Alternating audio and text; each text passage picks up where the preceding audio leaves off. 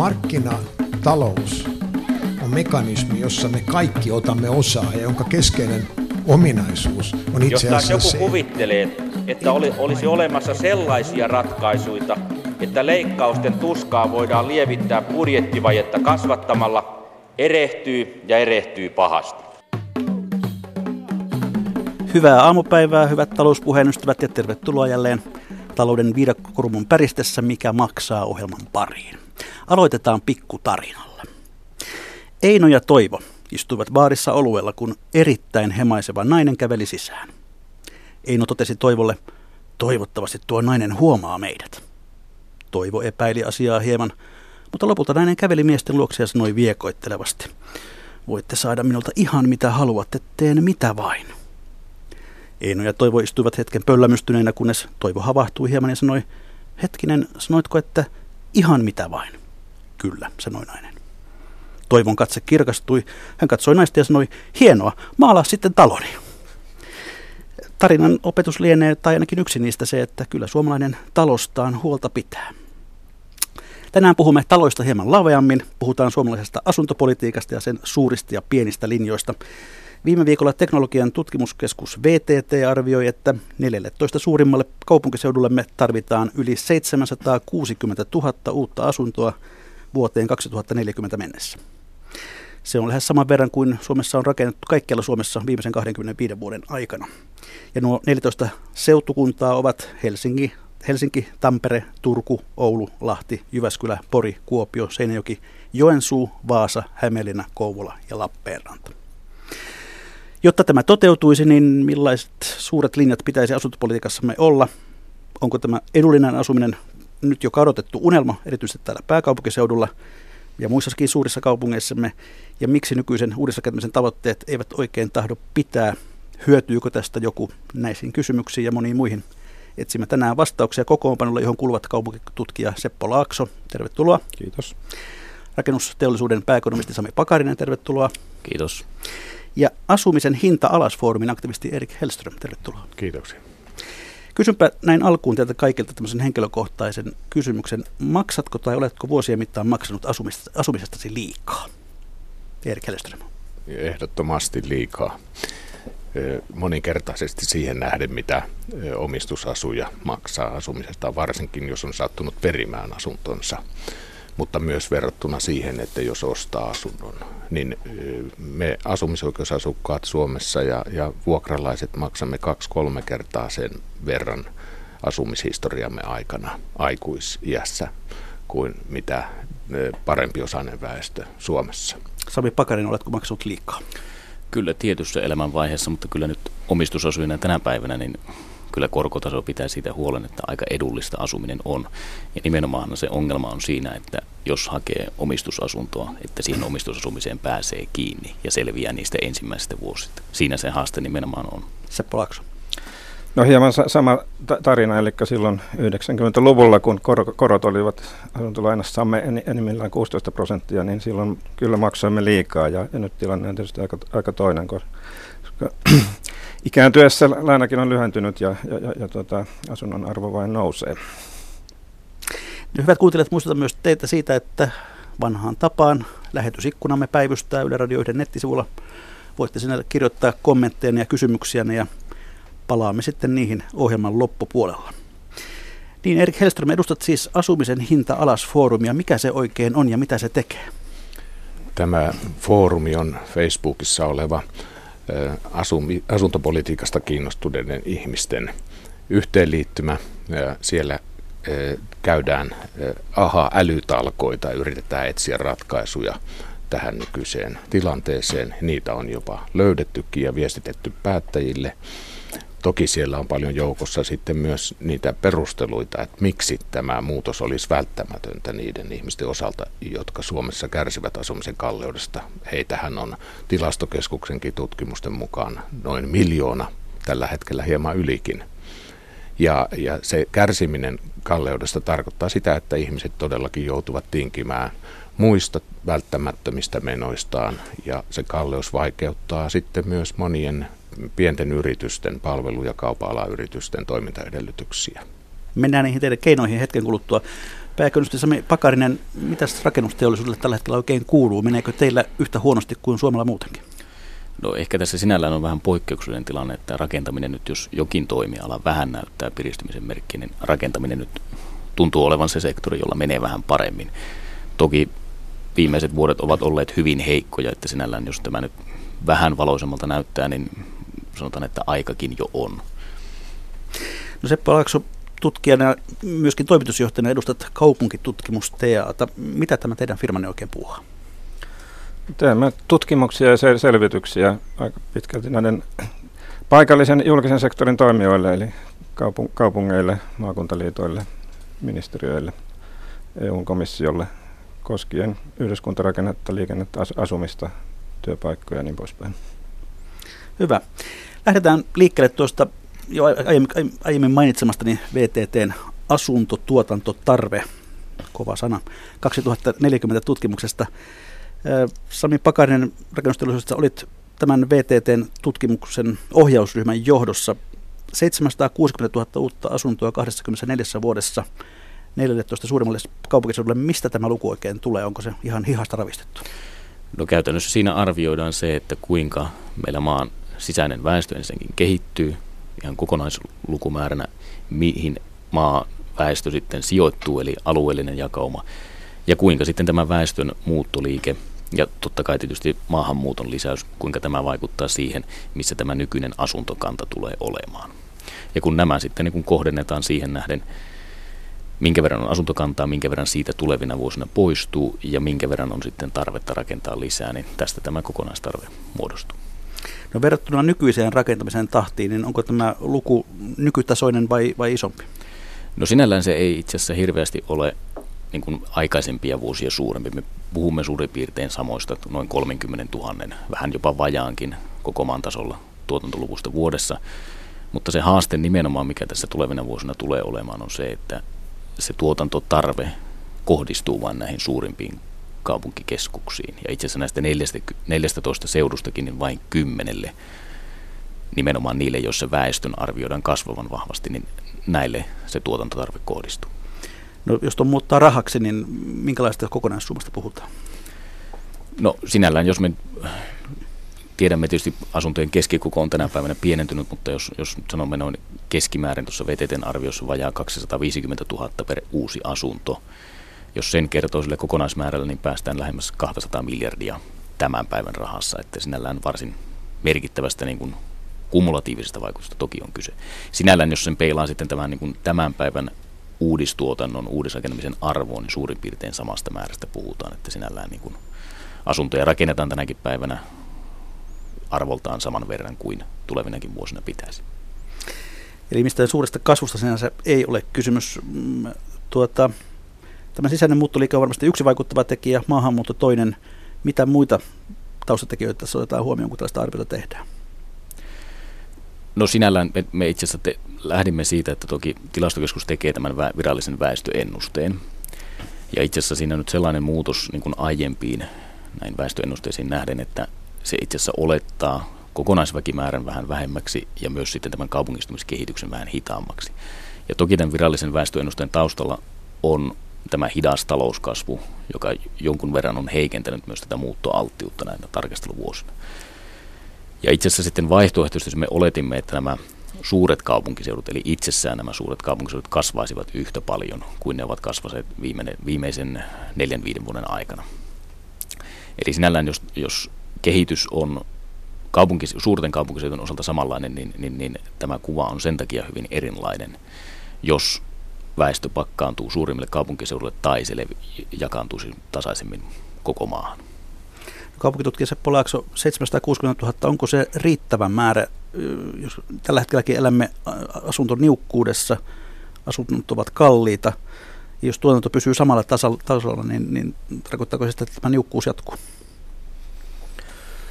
No tietysti kaikki on suhteellista, että tässähän on, on myöskin, myöskin tavallaan nämä hinnat ja sitten, sitten tota, muun muassa niin maankäytön rajo, rajoitukset, että ainahan asuntomarkkinat on jossain tasapainossa ja se näkyy sitten siinä, että, että tota, jos tarjonta ei pysy kysynnän perä, perässä, niin hinnat nousee, kuten täällä nyt on, on, on tapahtunut. Ja, ja nythän näkyy sillä tavalla, että, että tämä asumisväljyyden kasvuhan esimerkiksi pääkaupunkiseudulla on pysähtynyt ja Helsingissä kääntynyt, kääntynyt laskuun, mikä on ikään kuin reaktio sille, että tarjonta ei, ei pysy perässä. Mun käsittääkseni nämä laskelmat sinänsä on, on, on tuota realistisia, mutta tietysti sitten, sitten niin kuin pitää ottaa huomioon se, että erityisesti niin kuin Helsingin seudulla se väestön kasvu oikeastaan riippuu tästä asuntotuotannosta. Eli, eli tota, jos, jos pystytään tuottamaan enemmän asuntoa kysyntää vastaavasti, niin sitten tavallaan tätä, tätä niin kuin muuttoliikettäkin tulee lisää. Ja, ja, ja, ja tota, toinen asia sitten on, on se, että, että, tota, että kun nä, nä, kuitenkin viime kädessä on, on tota, vapaat, tai, tai siis rakentaminen ja, ja asuntojen omistaminen ja vuokraaminen on, on markkinaehtoista toimintaa siitä huolimatta, että se kaavoitus ja maankäytön suunnittelu on, on, on tiukasti yhteiskunnan ohjaamaa, niin, niin, niin, tota, niin viime kädessä sitten nämä epätasapainot näkyvät hinnoissa. No Erik Hellström, onko 760 000, onko se riittävästi? No tässä ennakoinnissa, niin e, siinä ei ole vielä otettu huomioon esimerkiksi tätä pakolaisten tulvaa, joka nyt jo nähdään pääkaupunkiseudulla vaikuttavan suuresti asuntojen tarpeeseen. Siinä ei ole ehkä otettu huomioon myöskään sitä, että meillä on jo tällä hetkellä runsaasti asunnottomia tai tilapäisen pysyvän asunnon tarvitsijoita. Ja me puhutaan silloin jo kymmenistä tuhansista ihmisistä, jotka on ihan akuutissa asunnon, pysyvän turvallisen asunnon tarpeessa tällä hetkellä. Mutta mikä vielä ehkä kaikkein suurin kysymysmerkki, semmoinen musta joutsen tässä ennakoinnissa saattaa olla se, että mitä tapahtuu, jos EUn eh, e ja Venäjän välillä eh, solmitaan viisumivapaussopimus.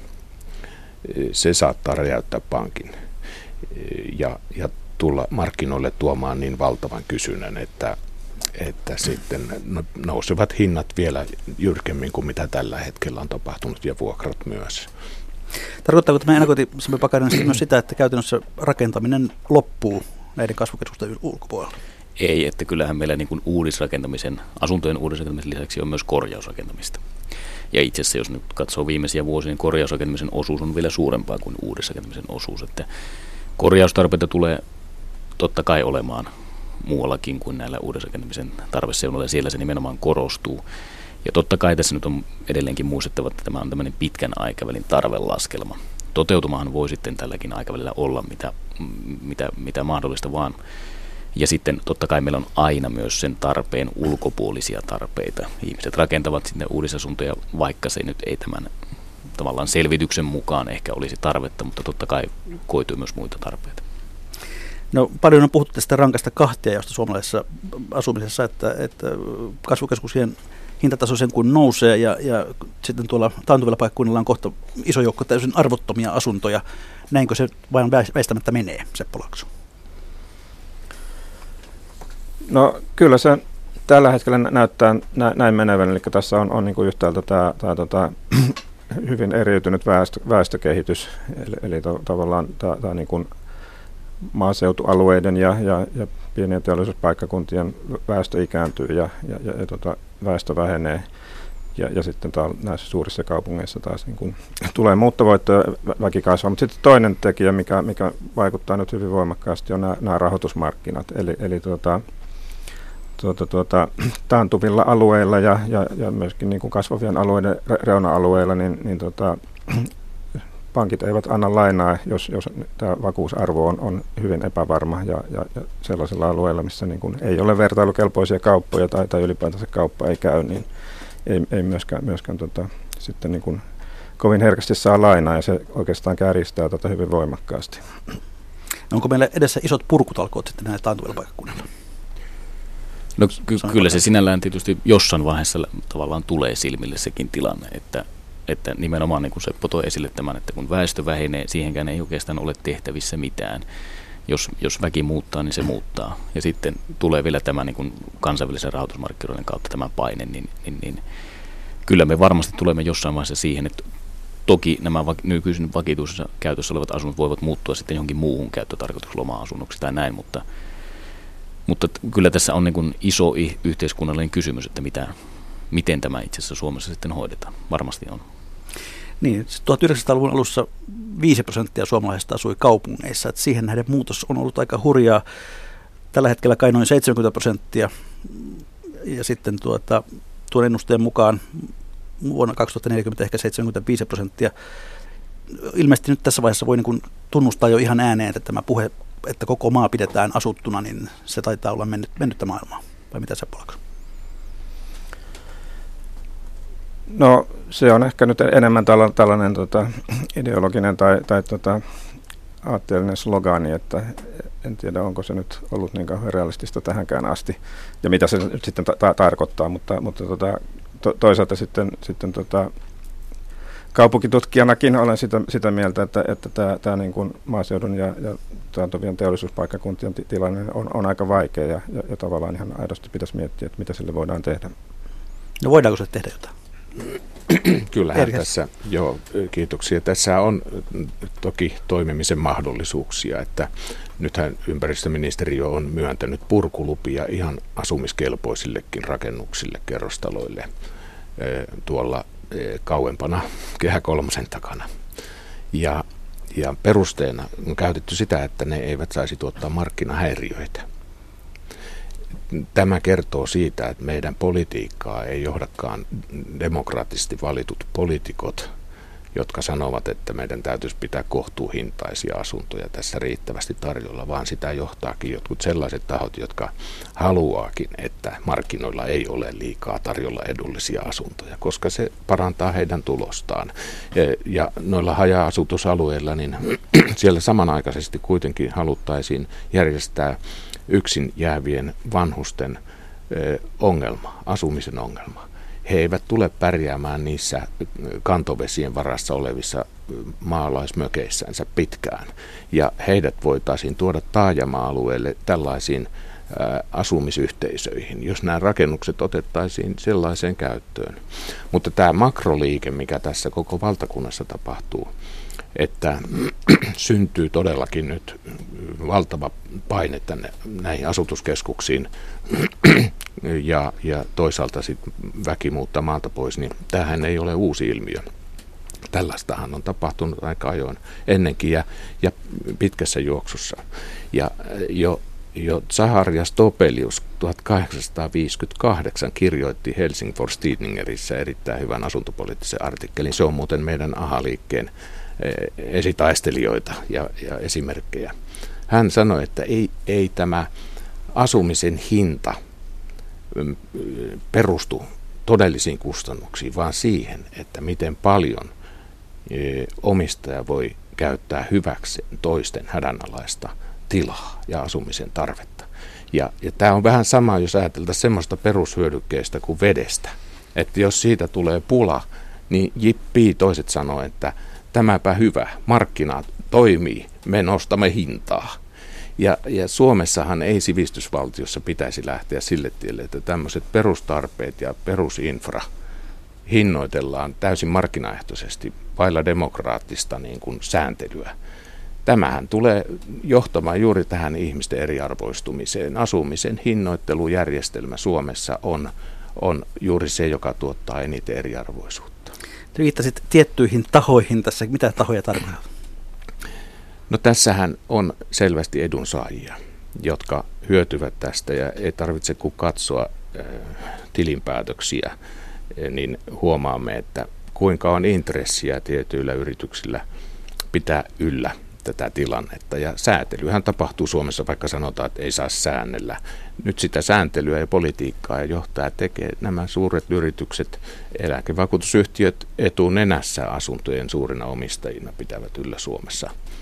Heillä on myös omat, omat mm, hallinnoimansa organisaatiot hoitamassa tätä, mutta he, he siellä taustalla voitotavoitteineen määrää sen, että miten nyt pitää lypsää. Ja jos tarkastellaan pitkässä aika välissä tätä, niin huomaamme, että siellä hinnoittelu vaikuttaa jopa sekin, että jos muilla sektoreilla tehdyt investoinnit eivät tuota riittävästi voittoa, niin sitten nostetaan vuokria, koska asukkaat ei pääse karkuun, niin, niin sitten lypsetään sieltä. Rakennus Sami Pakarinen ja Seppo Laakso, oletteko samaa mieltä? No kyllä siinä, sinällään niin totta kai on tunnustettava, että nämä ongelmat eivät ole nimenomaan nyt lyhyellä aikoilla kehittyneet, että niin kuin Topeliuskin niin 160 vuotta sitten lähes on nämä ongelmat jo maininnut, jotka ovat tänä päivänä aivan, aivan niitä samoja. Miten, miksi me emme rakennamme tarpeeksi? Sitten tämä rahoitustilanne tietysti, miten tämä asuntojen rakentaminen ja investoinnit yleensä pitäisi rahoittaa ja mikä siellä on sitten se estävä tekijä, miksi, miksi ehkä niin kuin jarrutetaan rakentamista. Ja totta kai tietysti tullaan siihen tilanteeseen, että, että jos niitä asuntoja ja asumisen hintaa halutaan hillitä, niin pitkällä aikavälillä ainut keino on rakentaa lisää. Eli kasvavaan kysyntään ainut vaihtoehto on lisätä tarjontaa. Ja toki sitten se edellytys siihen tarjonnan lisäykselle on, että johonkinhan ne asunnot on rakennettava. Eli meillä on oltava rakennuskelpoista maata riittävästi. Ja se on tietysti taas sitten niin kuin julkisen vallan päätöksissä, kuinka paljon sitä rakennusmaata tulee. Annetaan Seppo Laakso myös kommentoida ja sitten Erik Hästinen voi vastata. Joo, siis kyllä nimenomaan vuokramarkkinoilla, niin kyllähän tämä on, on, on nähtävissä, että näillä kasvavilla kaupunkialueilla niin, niin tota, vuokrat nousee huikeasti. Tosin se on, on myöskin hyvin eri, eriytynyttä. Eli, eli tota, Helsingissäkin on, on myös sitten nämä, nämä, nämä tota, halvatkin vuokramarkkinat. Ja, ja tota, mutta mun mielestä kuitenkin niin kuin tavallaan tämmöinen vuokrasääntelyn tyyppinen systeemi niin on, on niin kuin epärealistinen ja siinä on huono, huonoja kokemuksia. Eli, eli tavallaan kaksi avainasiaa on se, että, että tavallaan tämä, tämä niin kuin kiireellisessä asunnon tarpeessa olevien asumisesta huolehtiminen, ja, ja kyllä se mun mielestä on niin kuin oltava yhteiskunnan kontro, kontrollissa, eli, eli tavallaan kaupungit sitten nämä, nämä jäljellä olevat aidot y, y, yleisyödylliset rakennuttajat, joita taitaa olla lähinnä vain Y-säätiö, ja, ja, ja, ja tota, ehkä tietyt muut kolmannen sektorin organisaatiot. Mutta sitten tavallaan se, se, niin se vapaiden markkinoiden puoli, niin kyllä siinä niin kuin avain on, että, että tavallaan sitä, sitä niin kuin tarjontaa tulee niin kuin laajasti. Eri. Joo, siis tämä, tähän sääntelyyn liittyen, sitähän siis nyt tapahtuu, mutta sitä tekee muut kuin demokraattisesti valitut elimet. Ja, ja siitä johtuu tämä kova hinnoittelu. Että jos kansalta kysyttäisiin, että miksi ja miten, niin, niin kyllä sieltä vastaus löytyisi. Mutta valitettavasti meillä ei tämä demokraattinen päätäntäprosessi Suomessa vielä toimi tämän asuntopolitiikan osalta, koska koko teema loistaa poissaolollaan suurten mediayhtiöiden vaalikoneista ja vaalikeskusteluista. Ei kansaa päästetä edes ottamaan kantaa, eikä, eikä ehdokkaat valtuustoihin ja eduskuntaan joudu ottamaan kantaa julkisesti näihin asioihin, jolloin he menee tavallaan niin kuin säkki päässä mm, sammutetuin lyhdyin tuonne vaaliurnille ja eduskuntaa ja valtuustoon ja, ja sitten tapahtuu mitä tapahtuu. Ja käy niin kuin, niin kuin voitte kuvitella, Sixten Korkman uudessa kirjassaan Väärää talouspolitiikkaa tuo esille juuri tämän ilmiön, kuinka kuinka niin kuin tämä loppaaminen ja hyväveliverkostot, eli niin sanottu pankkipuolue, tässä mä käyttäisin rahastajapuolue. Siellä on mukana näiden rahastavien organisaatioiden ja johtavien viranhaltijoiden ja poliitikkojen ja sitten tietysti niin jossain määrin ehkä myös mahdollisesti joidenkin mediainstituutioiden edustajat, jotka keskenään sopii siitä, millä linjoilla mennään, mitkä on vaalikysymyksiä ja niin edelleen. Mutta mitä tulee tähän ainoan oikeaan keinoon ratkaista tämä ongelma, niin, niin tota Sami toi tuossa esille tämän uudisrakentamisen. Mä olen ihan samaa mieltä, että sitäkin tarvitaan, mutta se ei riitä. Niin kuin olemme nähneet, niin tässähän nyt on rakennettu kuitenkin pitkän aikaa, eikä ongelma ole korjaantunut päinvastoin, se on huonontunut. Ja, ja näin ollen me tarvitaan siihen myös toinen ehto, ja se on se, että niin kuka omistaa ne rakennetut talot? Nyt annetaan erittäin pieni siivu maakäytössä maa ja, ja kaavoituksessa edes, edes näille niin sanotulle yleishyödyllisille kohtuuhintaisen sosiaalisen asuntotuotanton rakennuttajille. M- mutta kun nekin ovat lähteneet markkinahinnoittelemaan tuotteensa, niin, niin tota, missä meillä oikeasti kaavoitetaan riittävästi tonttimaata tämän ongelman ratkaisemiseksi sellaisille asumisyhteisöille, jotka toimisivat ikään kuin asunto-osakeyhtiötkin. Aikoinaan Arava-järjestelmällähän saatiin Suomeen valtavasti itsenäisesti toimivia asumisyhteisöjä, jotka pitävät hinnat kurissa, koska ne ei halua rahastaa itseään.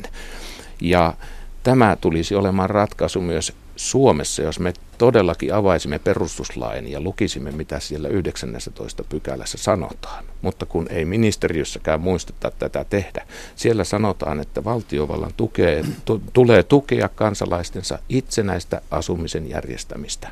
Mutta koko aika ratkaisuja etsitään välikäsiorganisaatioiden kautta, jotka on voittoa tavoittelevia. Ja näitä ei, ei lähdetä niin kuin tukemaan sitä, että asukkaat yhdistystensä kautta esimerkiksi rakentaisivat. No niin, tässä vähitellen aletaan päästä asiaan. Eli hyvät kuuntelijat, kuuntelette ohjelmaa Mikä maksaa, jossa tänään puhutaan asuntopolitiikan kiemuroista. Tuossa äsken äänessä oli Erik Hellström, joka edustaa asumisen hinta alasfoorumia. Ja täällä on mukana myös Sami Pakarinen, pääekonomisti rakennusteollisuudesta ja kaupunkitutkija Seppo Laakso.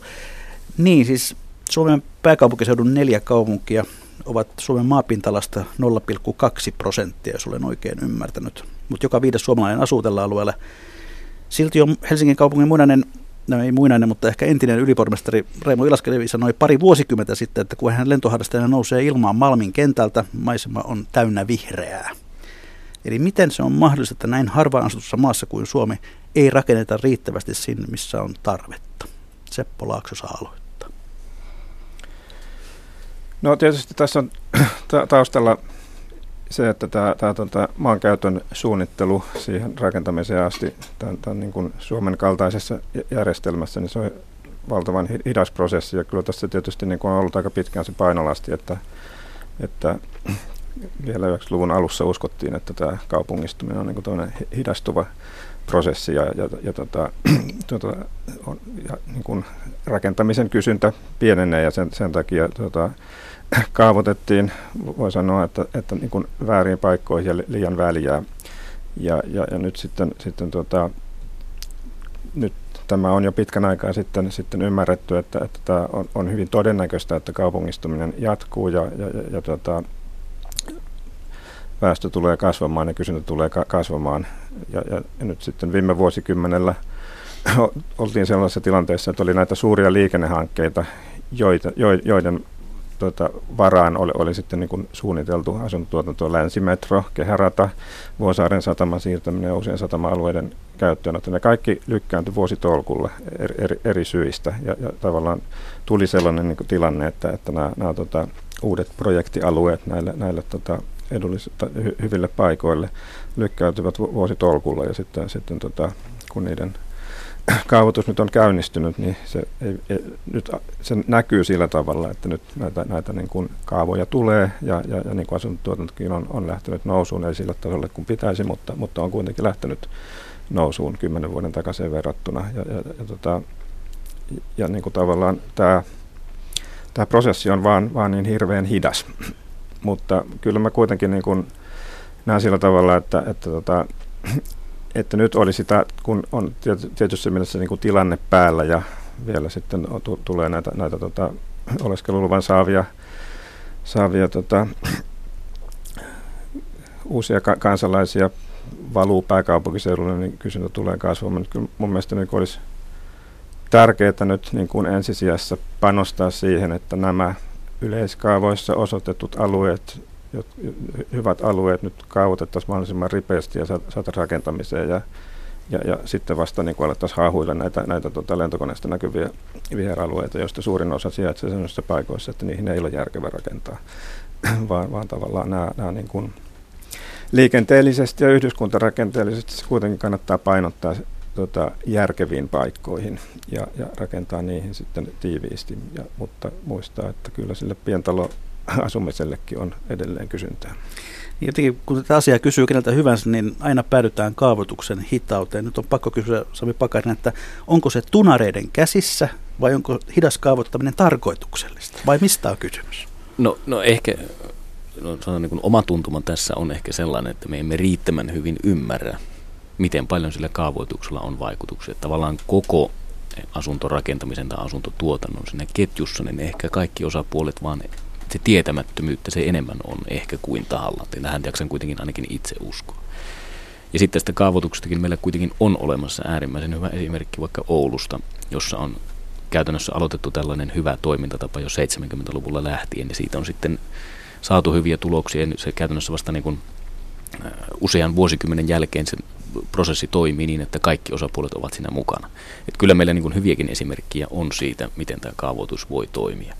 Ja totta kai jos jotakin niin kuin tehdään sen kaavoituksen osalta ja, tai se kaavoitetaan tiettyyn käyttöön, niin olisi myös syytä varmistaa, että se sitten käytetään. Ja yksi tähän on tietysti tämä, että jos on, jos on rakentamatonta tonttimaata, niin siihen yksi keino voisi olla tietysti tämä korotettu kiinteistövero, että jos sitä ei siihen käyttötarkoitukseen oteta heti, mihin se on tarkoitettu, niin joko se lunastetaan pois ja myönnetään jollekin toiselle tai sitten sitä verotetaan enemmän. Että ja niin kuin se tässä toi, niin se on, kaavoitus on kaikella tapaa hyvin hidas prosessi, jolloin se ennakoitavuus, eli jos nyt vaikka pääkaupunkiseudulla aloitetaan enemmän ja enemmän tuottamaan kaavoitettua maata, niin ehkä me sitten 2040-luvulla olemme niin kuin hyvässä vaiheessa. Vai tai luemme sitten yhä, yhä topeudusta. Erik miksi kaavoittaminen on niin hidasta? No, kyllähän siihen varmaan nämä äsken kuulut perustelut käy, mutta toki siellä politiikkakin pelaa omaa rooliaan. Ja silläkin on suuri merkitys, että millä tavalla sitten tämä tonttijako tapahtuu, kenelle luovutetaan tontit ja millä perusteilla. Että jos niitä kilpailutetaan silleen, että eniten maksava ja tarjoava saa parhaat tontit, niin sehän johtaa sitten taas tähän segregaatioon, mikä on huolestuttavasti lisääntynyt meillä kaupunkiseuduilla, että niille parhaille tonteille pääsee vain kaikkein varakkaimmat asukkaat, joilla vara maksaa ne myös ne kalliin tontin hinnat ja, ja sitten vähemmän varakas väki joutuu periferiaan. Tälleen luodaan eriarvoisuutta myös ihan fyysiseen ympäristöön ja asumisturvallisuuteen ja viihtyisyyteen kaikkeen se, se tulee vaikuttamaan. Että tämä, tämä tässä taustalla ilmeisesti väikkyy. Sami Pakanen. Ja, ja itse asiassa tähän kaavoitukseen myös ei pelkästään se, että haetaan suoraan uusia alueita, siihen toki liittyy nyt vahvasti myös tämä täydennysrakentamisen, jota kannattaisi edistää. Eli jos haluamme tehdä niin kuin tiiviimpää yhteiskuntarakennetta, joka tietysti säteilee sitten sen tuottavuuden kautta myös positiivisesti sinne aluetalouteen, niin meidän pitäisi kaavoituksessa myös enemmän hyödyntää tätä täydennysrakentamista. Eli jos on purkukuntu, lähes purkukuntuisia taloja ja niin osakkaat haluaa, että he voivat sen purkaa ja rakentaa vaikka tuplamäärän kerroksia, neljä kerroksen tilalla vaikka kahdeksan kerrosta, niin kyllä tämä niin kuin kaavoituksessa pitäisi sujua nopeasti ja niin, että se mahdollistetaan, koska tällä, tästä hyötyvät käytännössä kaikki jo, pelkästään ne nykyisetkin asukkaat, koska he pystyvät sitten rahoittamaan. Joo, siitä on annettava kyllä plussaa nykyiselle hallitukselle, että se on helpottamassa tämän tapaista rakentamista ja kaavoittamista ja muuta. Mutta siellä, siellä on sitten miinuspuolena se, ja nämä on niitä sosiologisia vaikutuksia, joita tällä sitten tulee olemaan, että hallitus toisaalta samanaikaisesti on nopeuttamassa myös nykyisten kohtuuhintaisten asuntojen muuttamista kovan rahan asunnoiksi. Ja, ja sehän tulee merkitsemään sitä, että entistä sel- selvempää niin kuin jakautumista varakkaiden ja vähemmän varakkaiden osalta siinä, että mihin he pystyvät sijoittumaan. Se Lakso. No, vielä tästä kaavoituksesta sen verran, että kuitenkin oikeastaan kaikilla suurilla kaupunkialueilla niin se riittävä, tai, tai siis niin kuin asuntotuotannon vo, volyymi edellyttää sitä, että, että on näitä suuria projektialueita, josta, josta niin kuin että käytännössä, että näihin, näihin niin kuin tavoitteen mukaisiin lukuihin voidaan päästä vain sillä tavalla, että, että vähintään kolmasosa on näillä suurilla projektialueilla sen tyyppisillä kuin Jätkäsaari, Kalasatama, Kehäradan varsi, Pasila niin, niin poispäin. Ja, ja tota, näihin tietysti liittyy se ongelma, että, että tota, ne on hirveän hankalia ja monimutkaisia alueita, eli, eli siellä on, on, on tota, satama-alueella tota, pilaantunutta maa, maata, rantojen täyttö ja erittäin monimutkaiset tota, li, liikennejärjestelyt, että ka, kaikki saada. Ja, ja, sillä tavalla niin kun, se prosessi on hirveän paljon monimutkaisempi kuin tota, se, että kaavoitetaan niin kuin pellolle tai kesäntämaalle vakiokokoisia omakotitontteja. Ja, mutta se on kuitenkin välttämätöntä. Ja mun, mun mielestä niin kuin, tässä niin kuin tarvitaan myös pitkäjänteisyyttä, eli, eli niin kuin on välttämätöntä, että näitä isoja projekteja on meneillään riittävästi, jos, jos niin kuin yksi viivästyy, niin sitten to, toinen kuitenkin voi, voi mennä eteenpäin. Ja nyt me edelleenkin niin kuin kärsitään siitä pullonkaulasta, jossa, jossa niin kuin nämä liikennepäätösten viivästyminen tota, ly, lykkäsi. Ja nyt, nyt tavallaan näitä isoja projektialueita on meneillään. Seuraavalla vuosikymmenellä voidaan olla taas tilanteessa, jo, jo, jolloin ne ovat valmistuneet ja uudet ei lähde käyntiin. Ja, mutta sen lisäksi niin tämä, tämä niin täydennysrakentaminen on, on, on hirveän tärkeää ja se on myöskin niin kuin, niin kuin aika monimutkainen prosessi, siis ta- tavallaan tämä kysymys siitä, että, että niin kuin, miten asutuksen ke- keskelle tota, hoidetaan se, että, että sinne rakennetaan niin kuin pari taloa lisää tai korotetaan kerrosella, että, että niin kuin demokraattisessa yhteiskunnassa niin kuin se vaikuttaa tota, myös muihin kuin, kuin kiinteistön omistajaan ja, ja, ja tavallaan se on niin kuin hyväksyttävää, että, että niin kuin osallisilla on, on oikeus niin kuin vaikuttaa siihen, mutta sitten niin kuin pitää olla rajansa sillä, että kuinka pitkään jotain järkevää hanketta voi viivyttää. Mutta onko tämä kaavoitus nyt jotain ihmeellistä salatiedettä, jota vain muutama tietäjä tuolla osaa tehdä? Eikö tämä ratkaise sillä, että pannaan ukkoa ja akkaa kaksinkertainen määrä tekemään sitä? Hmm. Juuri näin se toki tapahtuisi, mutta meillähän vedetään alas julkisen sektorin resursseja koko aika myös kaikissa virastoissa. Eikä, eikä näin ollen sitä kauttahan se politiikka tapahtuu, että ei, ei silloin kyetä julkisin toimin tekemään sitä, mitä pitäisi tehdä. Minusta tota, niin, tässä voisi esittää vastakysymyksen, tai ei mitään vastakysymystä, mutta yhden kysymyksen keskustelukumppaneille. Minusta olisi kiva kuulla, miten te ymmärrätte sen, että miksi Suomessa tilastokeskuksien mukaan on kaksi kertaa kovempi vuokrataso kuin esimerkiksi Itävallassa. Mistä tämä voi johtua? Tuli hiljaista. Tarjonta on liian vähän, vähän kysyntään verrattuna. Ja tämähän koskee, koskee tota Helsingin seutua, että kyllä tota, ei, ei mm. niin kuin koko Suomea. Selvästi me vähän, vähän kierrämme kuin kissa kuumaa puuroa, että tarjontaa on liian vähän, hinnat on liian kovat. Kuka tästä hyötyy? Mä vastaisin tuohon. Siis tämä selitys tähän Suomen ja Itävallan niin vuokrien valtavaan eroon niin löytyy omistusrakenteesta. Ja AHA-liikehän sai eduskunnan erään delegaatio innostumaan lähtemään opintomatkalle Itävaltaan viime vuonna. Ja heidänkin matkaraportinsa mukaan niin ero on siinä, että Itävallassa Paukeselsaftit ja muut asukkaiden itsensä hallinnoimat yhteisöt omistavat valtavan osan asunnoista. Esimerkiksi Viinissä niitä on todella paljon sellaisia kerrostaloja, joissa asukkaat päättävät niistä kaikista asioista. Mutta Suomessa tämä on rakennettu niin, että siellä on joku ulkopuolinen yhtiö välikätenä, joka liikesalaisuuden takana pyörittää sitä bisnestä ja tuottaa tulosta ja häivyttää sen näkyvistä. Ja nämä samat toimintaperiaatteet meillä myös, koska veropolitiikkaakaan ei käytetä, niin johtaa siihen, että rakentamista kyllä tapahtuu, mutta se suunnataan vaikkapa toimistorakentamiseen. Meillä on pääkaupunkiseudulla tällä hetkellä tyhjillään miljoona neliötä toimitilaa. Kun ne rahat ja resurssit olisi suunnattu veropolitiikan ja muun, muiden yhteisöllisten niin kuin demokraattisten vaikuttamiskeinojen avulla asuntorakentamiseen, niin meillä ei olisi mitään ongelmaa täällä. Se Tota, tämä siis varmasti on, on, on tota, nämä, mitä sanoit, pitää paikkaansa, mutta tietysti pitää, niin kun, jos verrataan Viiniä ja Helsinkiä tai, tai Berliiniä ja Helsinkiä, niin pitää muistaa, että, että, että tota, Viinillä on, on niin kuin vuosikymmenien periodi, jolloin niin siellä väestö väheni hirveän paljon ja tavallaan niin kuin siellä oli, oli niin kuin 90-luvulla valtavan suuri asuntokanta väestöön nähden ja kyllä se myöskin niin kuin, tota, vaikutti vuokratasoon samoin Berliinissä. Ja, ja niin kuin Helsingissä on, on niin kuin 200 vuoden yhtäjaksoinen kasvuputki takana ja, ja, ja tavallaan, että kyllä tässä niin kuin on myös tällaisia e-, eroja. Mutta jos voi vielä sanoa tähän, tähän tota, että on, onko kaavoitus salatiedettä, niin, niin tota, kyllä se tavallaan on.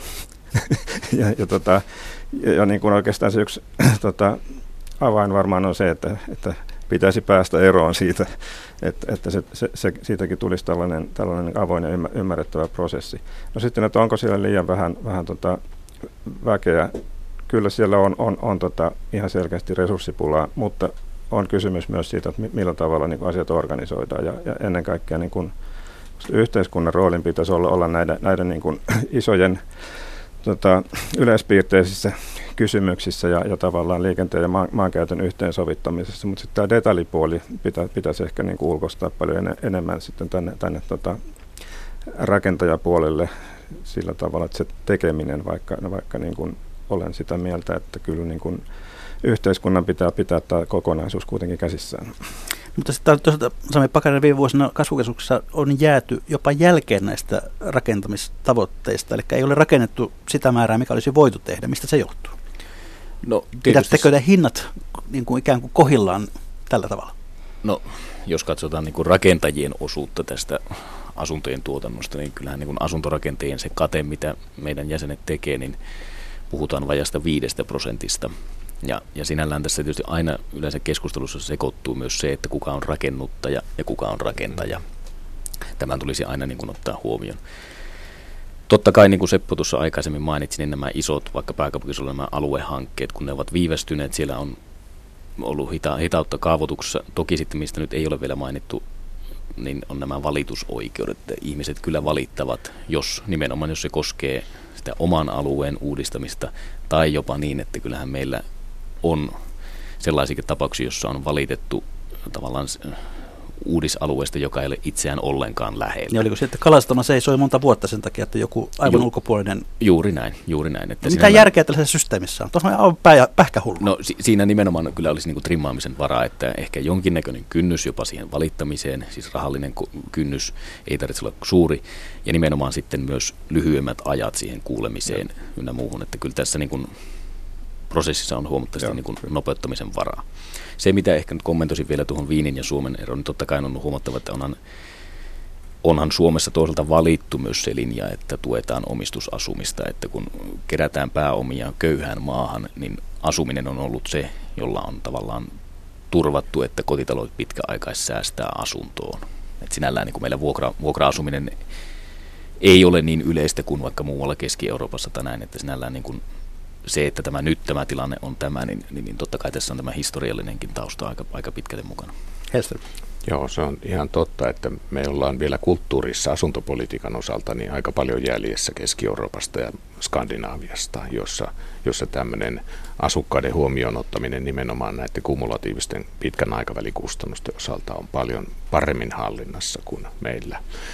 Mutta mitä tulee sitten tähän niin kuin mahdottomuuden tunteeseen tämän ongelman ratkaisemisessa, niin mä Karjalan evakon poikana haluaisin muistuttaa siitä, että silloin toisen maailmansodan yhteydessä, niin mehän asutettiin tänne silloisilla resursseilla 400 000 ihmistä eikä ollut ongelma tavallaan verrattuna nyt tähän, mitä täällä nyt voihkitaan ja ongelmoidaan. Vaikka meillä on valtavasti paremmat resurssit ja osaamiset ja mahdollisuudet järjestää näitä asioita, niin kyllä tahdosta on pitkälti juuri kiinni. Niin, siinä oli aika paljon kysymys siitä, että, että yhteiskunta loi edellytykset, mutta se tekeminen tapahtui sitten, sitten tota, omin voimin Juuri hyvin, hyvin pitkälle. Tuota, vielä tästä omistusvuokra-asumisen suhteesta, siis tämä pitää paikkaansa, että, että, että niin kuin Suomessa tavallaan tätä omistusasumista on, on tuettu ja sillä tavalla on niin kuin, niin kuin taettu säästämistä ja niin poispäin. Mutta tietysti pitää kuitenkin muistaa, että, että Helsingin asuntokannasta niin puolet on vuokra-asuntoja ja, ja puolet omistusasuntoja ja ylipäätänsä niin kuin kerrostalokannasta, niin, niin, niin tota, suurin piirtein puolet on, on vuokra-asuntoja ja sitten tämä, tämä niin kuin omakoti tai pientalokanta on, on sitten niin kuin yleisemmin tota, tai oikeastaan niin kuin lä- lähes kokon, kokonaan omistusasuntokantaa, että, että niin kuin omakoti, pientalo, omakotitalojen vuokramarkkinoita ei käytännössä ole. Ja, ja siinä mielessä tota, oikeastaan niin kuin yllättävän suuri osa, osa niin kuin Helsingin vuokra-asunnoistakin on asunto-osakeyhtiöissä olevia yksittäisten kotitalouksien tota, pienimuotoista to- toimintaa, joka, joka, jossa tietysti niin kuin, tota, tavoitteena on, on niin kuin saada mahdollisimman hyvä tuotto, mutta se on kuitenkin tällaista hajautunutta to- toimintaa ja, ja, ja sillä tavalla niin kuin se on, on, on tota, ihan hyvä, että sitä on ja, ja sitten se, siellä on myöskin se, se tota, edullinen osa tätä, tätä niin kuin vapaa vuokra-asuntoa, että ei kaikki ole kiskureita. Niin ehkä tässä niin kuin itsekin tavallaan yleisenä huolena pidän sitä, että me puhumme liian vähän tästä asuntopolitiikasta. Niin kuin Erik sanoi tuossa alussa, niin ei meillä, ei meillä niin kuin poliittiset päättäjät, niin se asuntopolitiikka on aika lapsen kengissä. Toisaalta meillä ei myöskään ehkä niin kuin ole riittävästi tutkittua tietoa tai resursseja siitä, että niin kuin miten kaupunkitaloustiede, mitä, mitä se tuo mukanaan, miten niitä voitaisiin hyödyntää Suomessa. Me joudumme hakemaan kaikki käytännössä tutkitun tiedon niin kansainvälisiltä areenoilta, että mit, mitä tulee tapahtumaan tai näin. Ja toinen asia on myös tietysti se, että jos tulee näitä uusia hankkeita, nyt joukkoliikenneinvestointeja tai raideinvestointeja, me, me tässä vaiheessa väittäisin, että emme, emme osaa arvioida niitä taloudellisia vaikutuksia riittävän hyvin. Meillä on tiettyjä malleja, joilla voi laskea jotakin hyötykustannusanalyysiä, mutta jotenkin tavallaan enemmän tutkittua tietoa ja enemmän sen tutkitun tiedon pohjalta tehtyjä päätöksiä, niin se varmasti niin kuin on pitkässä juoksussa ainut keino tähän, jolla pystytään sitten niin vastaamaan. Niin hyvät kuuntelijat, mikä maksaa ohjelma on yrittänyt tänään ratkoa suomalaisen asuntopolitiikan kysymyksiä. Tässä äsken oli äänessä pääekonomisti Sami Pakarinen rakennusteollisuudesta, sitten mukana on kaupunkitutkija Seppo Laakso ja asumisaktivisti, jos näin voi sanoa, Erik Hellström. Tässä koko ajan puhutaan myöskin maahanmuuttajakysymyksen yhteydessä tällaisista halvemmista työmarkkinoista. Meillä on nyt jo tiettyjä pienipalkkaisia ammattia. Käykö tuossa kohta niin, että pääkaupunkiseudulla ei ole varaa asua niiden, joiden palkkataso ei, ei ole sitten keskituloinen? No, nimenomaan tämä se kynnys on, että meillä ei niin työvoima liiku, koska asumisen hinta näissä kasvukeskuksissa on niin korkealla verrattuna muualle. Ja tämä tietyllä tavalla totta kai sitten heijastelee tähän niin kuin kilpailukykyyn, kuinka hyvin, kuinka hyvin saa, yritykset saa työvoimaa ja missä he pystyvät asumaan. Totta kai niin kuin tästä pitäisi puhua ehdottomasti enemmän. Ja oikeastaan jos ajatellaan tätä julkisen talouden haastetta, mikä tällä hetkellä on, meillä työikäinen väestö supistuu, me joudumme hakemaan väistämättä sen tuottavuuden kasvun kautta sitä talouskasvua, niin tämä työvoiman liikkumus on aivan keskeinen elementti siihen, että tätä tuottavuutta voidaan nostaa ja väki muuttaa. Siis ammut, ammu, tässä on niin kuin, tavallaan itse omaan jalkaamme tällä no. asuntopolitiikalla. Kyllä valitettavasti, siis näin, näin siinä käy, että nyt hölmöillä oikein raskaamman mukaan, koska kansantalouden kokonaistarkastelussa se, että mahdollistettaisiin työvoiman liikkuminen niin, eh, ja pidettäisiin asumisen hintaa riittävän alhaalla, niin sillähän nimenomaan lisättäisiin tätä elinkeinon toimintaa ja, ja, ja tuottavuutta ja, ja sitten vireyttä siinä kansantaloudessa. Se toisi myös sitä kulutuskykyä kansalaisille, joka nyt imetään yhdelle sektorille hyvinä katteen voittona, niin, niin, niin sitä voisi jakaa vähän laveammin myös muiden yritysten kesken, jos kansalaisilla olisi enemmän kuluttaa, varaa kuluttaa muuhunkin kuin asumiseen. Ja, ja tämä on ihan keskeinen kysymys tässä tällä hetkellä. No vedetään yhteisöistä asuntopolitiikan suuret linjat, että jotta me päästä, pääsisimme kohtuuhintaiseen asumiseen myös kasvukeskuksissa edes silloin 2040, niin millaista asuntopolitiikkaa, miten nykyisestä eroavaa sen pitäisi olla? Sami Pakarinen voi aloittaa. No kyllä itse korostaisin tietysti sitä yhteistyötä. Et ei, ei, ei mikään taho yksinään, niin kuin ei monessa muussakaan, niin pysty tekemään kaikkea. Et nimenomaan se, että on y, niin kuin kaupunkien kesken yhteistyötä, valtio tukee sitä kehitystä ja sitten kaikki muutkin toimijat siinä rakentamisen ketjussa, jotta saadaan rakennettua lisää asuntoa, jotta saadaan asumisen hintaa alas, jotta työvoima liikkuu. Niin, Halutaanko sitä? No ehkä ei riittävässä määrin. Nimenomaan siis se, mitä tässä itse kaipan, on enemmän sitä puhetta ja keskustelua siitä, että minne tämä menee. Nyt tuntuu, että ehkä niin kuin tällainen kaupungistumiskehitys, asuntojen rakentaminen, se jo, ei sitä ehkä puhuta, mutta tuntuu, että jopa ei niin kuin haluta, että puhutaan. Se tässä ehkä se ongelma on. Ja voi toki olla, että sitä ei ehkä osata puhua, kun emme tiedä. Olemme toki kaupungistumme varsin nopeasti, mutta olemme huomattavasti jäljessä muita maita. Että enemmän, enemmän kaipaisin kyllä niin kuin keskustelua siitä, miten tämä vaikuttaa talouteen, miten tämä vaikuttaa koko yhteiskuntaan, niin tämä olisi toinen. Mikä on Erik Hellströmin lääke? No juuri tästä samasta hallintamuotojen rakenteesta kannattaisi myös keskustella. Se, on, se toisi semmoisen kestävän ratkaisun tähän ongelmaan omalta osaltaan. Toki nämä muutkin äsken tässä se ja Sami mainitsemat seikat on ihan tärkeitä. Nimittäin nyt esimerkiksi parhaillaan tämä asumisoikeusjärjestelmä, jota yritettiin Suomeen tuoda silloin 90-luvun alussa pohjoismaista mallia noudattaen, niin sehän toteutettiin Suomessa kuitenkin vain nimensä osalta. hyvin, mutta, mutta se itse omistusrakenne, niin sehän toteutettiinkin täällä niin, että asukkaat eivät itse yhdistystensä kautta hallinnoi niitä kohteita, vaan he ovatkin vuokralaisia ja se, joka omistaa muodollisesti ne talot, niin onkin tämä ulkopuolinen rakennuttajayhtiö. Ja, ja tällä rakenteella nyt nimenomaan on mahdollistettu se, että niin näitä vuokratasoja kaikkien tutkimusten ja selvitystemme mukaan pidetään kolmanneksen liian korkeina. Ja, ja kun tästä esimerkiksi taannoinen asuntoministeri totesi mediassa, että yh, nämä yhtiöt voisivat tyytyä pienempiin voittoihin, niin hänet vaihdettiin toiseen ministeriöön. Eli ihan selviä poliittisia intressejä on, ja ne tulee sieltä voittopyyteistä, jotka on jo itse asiassa näiden omistajien eläkevakuutusyhtiöiden päämäärissä pitää tuottaa rahaa. Seppo Laakso, millä tämä temppu ratkaistaan? No kyllä mun mielestä se on, on tavallaan tämän, tämän niin kuin liikenne, liikennejärjestelmän ja ma- maankäytön välisen yhteyden ymmär, ymmärtäminen ja, ja, ja, tavallaan tämmöinen pitkäjänteinen tota, maankäytön kehittäminen hyvissä sijainneissa on ne sitten, sitten Helsingin keskustasta tänne pitkälle rad, radan varsille myöskin, myöskin tota sisältäen tämän niin kuin, niin kuin kaupunkimaisen pientaloasumisen kehittämisen hyvissä sijainneissa. Rakentaa siis vielä korkeammalle kuin nyt esimerkiksi esimerkiksi asemien lähellä korkeammalle kuin nyt. Sitten katsotaan vähän tätä lähetysikkunan satoa täällä. Mm, kirjoitetaan muun muassa näin, että korkeat vuokrat tuottavat piilososiaalitukea pääomasijoittajille, joiden voitot menevät veroparatiiseihin.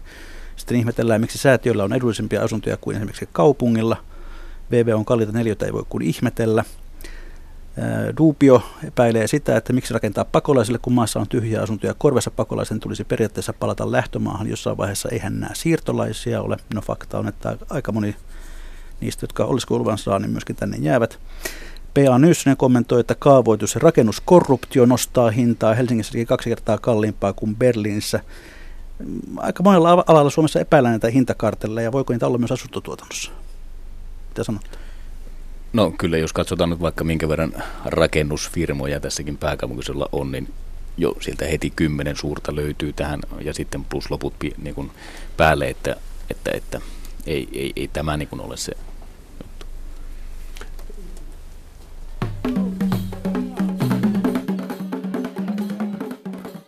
Ja sitten hyvät kuuntelijat, ollaan jälleen siinä vaiheessa ohjelmaa, jolloin on viikon talousvinkkien ja talousviisauksien aika. Aloitetaan Erik Hellströmistä, mikä on sinun viikon talousvinkkisi tai talousviisautasi?